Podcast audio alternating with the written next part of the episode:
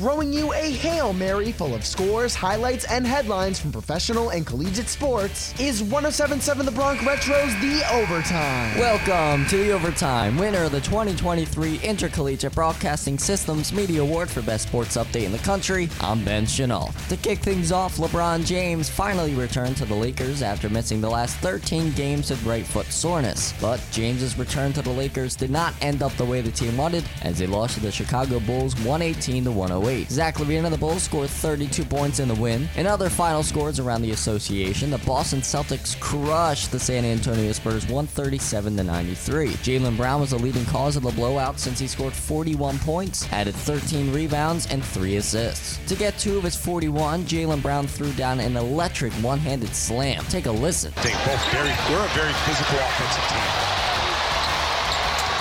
Drive oh!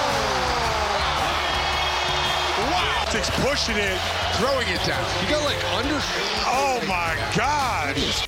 Audio courtesy of Celtics friends on Twitter. The Celtics managed to defeat the Spurs by 44 even without Jayson Tatum. Returning close to home, the Brooklyn Nets lost 119 to 106 to the Orlando Magic. Eight Magic players scored in double figures, with Cole Anthony scoring the most at 21 points. In NFL news, the Broncos are currently shopping their former first-round pick receiver Jerry Jeudy. The New England Patriots and the Cleveland Browns are the two reported teams that have interest in the young route runner. Moving on to the NHL, the Boston Bruins defeated the Carolina Hurricanes 4 3. David Pastrnak scored two goals in this one, while Jeremy Swayman made 34 saves in net. The Colorado Avalanche and the Arizona Coyotes faced off, and the Avalanche ended up winning it in overtime 4 3. Mikko Rantanen scored a goal and added an assist as well. Alexander Georgiev, the goaltender for the Avalanche, was great in net, stopping all 27 out of the 30 shots that came his way. One more, the Toronto Maple Leafs defeated the Nashville Predators 3 2. John Tavares and Auston Auston Matthews of the Leafs both contributed two goals and three assists combined, all while the goaltender of the Maple Leafs, Joseph Woll, held his own and stopped 23 to 25 shots that came his way. In conclusion, in baseball, the MLB's fifth-ranked prospect Anthony Volpe cracked the opening day roster for the New York Yankees after having a great spring for them. He slashed 314, 417, and 647, and also hitting three home runs and bringing in five runs. This has been the Overtime, your two-time IBS award-winning sportscast for best sports Sports Update. I'm Ben Chenault.